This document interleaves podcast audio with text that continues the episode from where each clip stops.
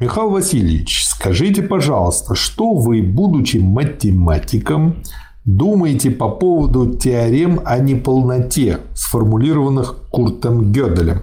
Перекликается ли их содержание с тем, что написано в науке логики?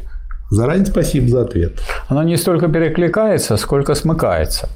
Потому что вот эта э, теоремы Гёделя показали, что эта аксиоматика, которая есть в математике, она приводит к некоторым таким неразрешимым проблемам, которые при этом совсем не затрагивают э, сказать, всей мощи и красоты математики, но которые задают уже не математические вопросы. Поэтому это означает, что надо браться еще из изучения диалектики, которая является более всеобщей по сравнению с математикой. То есть, по сути, Гёдель этими теоремами показал, что математикам нужно поизучать диалектику. Ну, математики, если они собираются оставаться только математиками, можно и не изучать диалектику. А вот, скажем, диалектикам, если они хотят быть диалектиками, надо знать формальную логику и хорошо изучать математику, потому что если они не могут формально логически рассуждать, лучше научиться формально-логическим рассуждениям, как будучи математиком, просто невозможно, то э, сказать, это вполне можно сделать и нужно сделать. Это вовсе не вредно.